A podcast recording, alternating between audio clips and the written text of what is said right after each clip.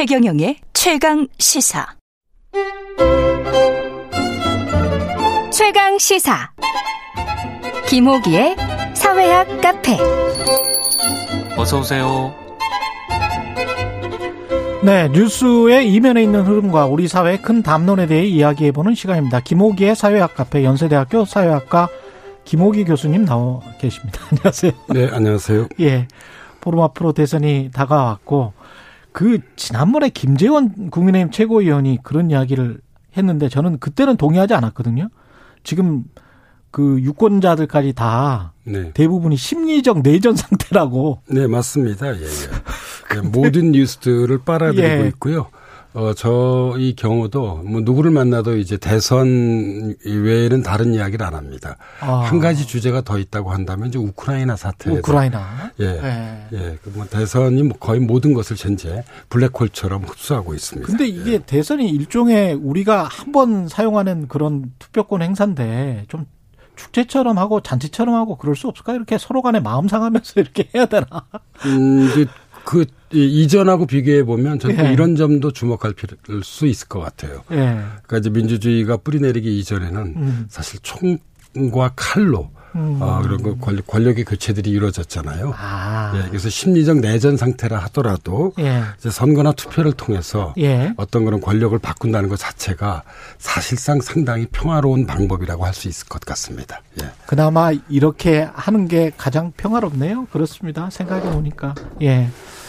무혈혁명, 유혈혁명 뭐 이런 것보다 훨씬 낫죠. 그렇죠. 예, 예. 제가 보기엔 뭐 예. 근대 사회의 이 성취 중에 하나인 것 같습니다. 민주주의라고 예. 하는 것이죠. 예. 네. 오늘 말씀하실 내용이 이제 프레임인데 프레임이라는 게 뭔지를 이제 이해하지 못하는 분들도 대부분일 것 같아서 프레임의 그, 정의부터 말씀해 주세요. 그 우리가 어떤 사실이나 현상을 음. 이해하고 어, 인식할 때 음. 그러니까 그것을 그것대로 받아들인다기보다는 그 이 프레임이란 말이 틀이잖아요. 예. 예, 그래서 생각의 틀, 음. 사고의 틀을 통해서 받아들입니다.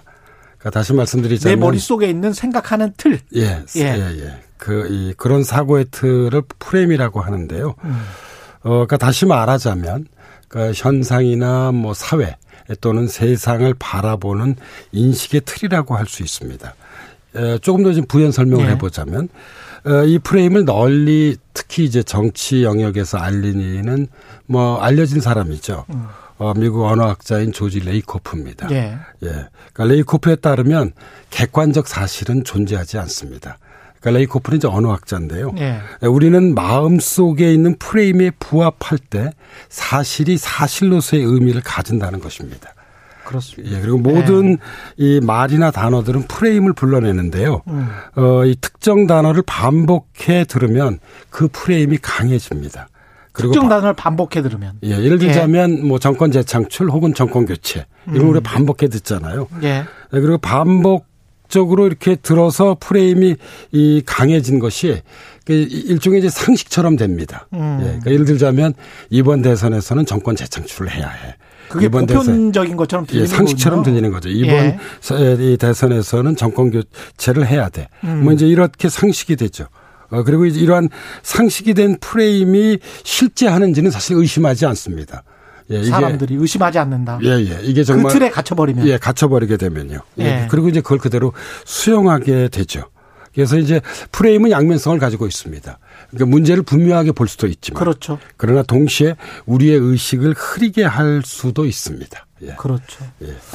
그래서 프레임이 굉장히 중요한데 특히 선거 전에서의 프레임은 너무나 중요하겠습니다. 유권자들에게 이렇게 사안을 바라봐. 이렇게 사실은 거의 강요하다시피 계속 주입하는 거잖아요. 이게. 예. 그러니까 정치권 예. 그리고 이제 더해서 사실 언론들도 마찬가지인데요. 예. 끊임없이 프레임 만들기를 시도하게 됩니다. 음. 그러니까 예를 들자면 뭐 이건 이제 현재 드러난 여론조사 결과인데요. 예. 어, 그러니까 이번 대선의 규정을 음. 정권 재창출이냐 정권 교체냐라고 보면 정권 교체 여론이 오십 퍼센트가 넘잖아요. 그렇죠. 그러면 야권에게 유리한 것이죠. 네. 예. 근데 다른 프레임으로 봐보면. 또 다른 프레임으로 봐보면. 뭐 안철수 후보가 말했던 정치 교체 뭐 이런 식으로 말하면. 예. 보면은 또 이제 이 그 지금 대선에 대한 기본 성격 규정이 달라지게 됩니다. 그렇죠. 그러니까 최근 네. 이제 여권에서는 이런 정권 재창출이냐 정권 교체냐에 맞서서 음. 통합 정부 냐 아, 이, 그, 이, 검찰 독재냐. 음. 이런 또 프레임을 현재 활용하고 있습니다. 그렇죠. 그러면 이제 이번 대선의 성격이 아주 달리 보이게 되죠. 그래서 아. 이런 프레임 만들기를 뭐 영어이긴 합니다만 프레이밍이라고. 프레이밍. 예, 프레이밍이라는 네. 말도 많이 쓰고 있습니다. 예. 예. 이게 그런데 그렇게 여론조사를 하고 그다음에 언론이 또 보도를 하고 그게 몇 개월 동안 이어지면 그걸 또 믿고 그러면 다시 그게 여론조사나 언론에 반영이 되고 이런. 예, 그런 이제 일종의 예, 서로 주고받는 그런, 예, 예, 순환 구조를 이루게 됩니다. 예. 그럼 뭐 그 일반적인 프레임이라는 프레임 이론을 잘 인식하지 못하거나 어떤 이게 일종의 선전선동이 될 수 있다라는 생각을 못하는 분들 같은 경우는 그 프레임에 빠져서 본인의 고유한 생각을 갖지 못하고 투표장에 갈 수도 있습니까? 예, 그러니까 레이코프는 좀 부정적인 측면을 많이 봤습니다. 예. 우리의 어떤 정치적 판단을 프레이밍이 이제 흐, 어, 이, 흐리게 한다는 것이죠. 예, 예.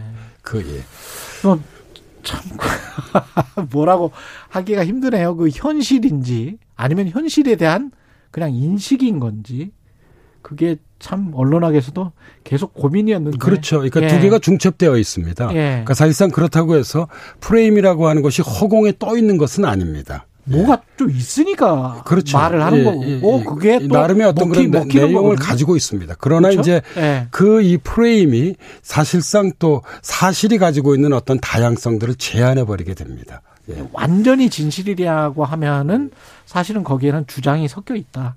예. 그래서 이제 예, 이런 측면에서 보면 그러니까 이 선거나 투표 같은 것을 우리가 이제 프레이밍 그 전쟁이라고 어, 일컫게 됩니다. 그렇죠. 예. 예. 그러니까 예를 들자면 현재 우리 대선 같은 경우에 예. 정권 재창출이냐 정권 교체냐라고 하는 예. 요 프레임으로만 치러지게 된다면 음. 사실 야권에겐 절대적으로 유리하죠.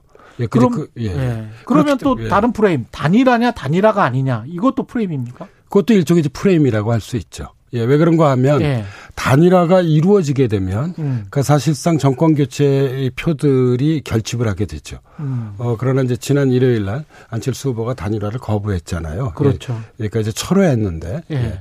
이런 경우에는 이제 정권 교체 표심 그 표들이 예, 예, 윤 후보와 안 후보로 이제 이렇게 예, 음. 나눠지게 됐죠. 예. 음, 그렇군요. 예. 그래서 안철수 후보도 굉장히 좀 고민을 많이 했군요. 그 프레임에 한번 걸리면 뭐 쉽지 않은 그런 상황. 어, 그러니까 이, 이렇게 될 것 같습니다. 예. 그러니까 예를 들자면, 그러니까 지금 그러니까 정권 교체를 원하는 사람들의 입장에서 보면, 예. 그러니까 내심 안 후보를 더 많이 지지하지만, 음. 그러니까 정권 교체라고 하는 프레이밍을 쫓아서 음. 어떤 그런 차선책으로서 윤 후보를 지지할 수도 있는 것입니다. 그렇죠. 예.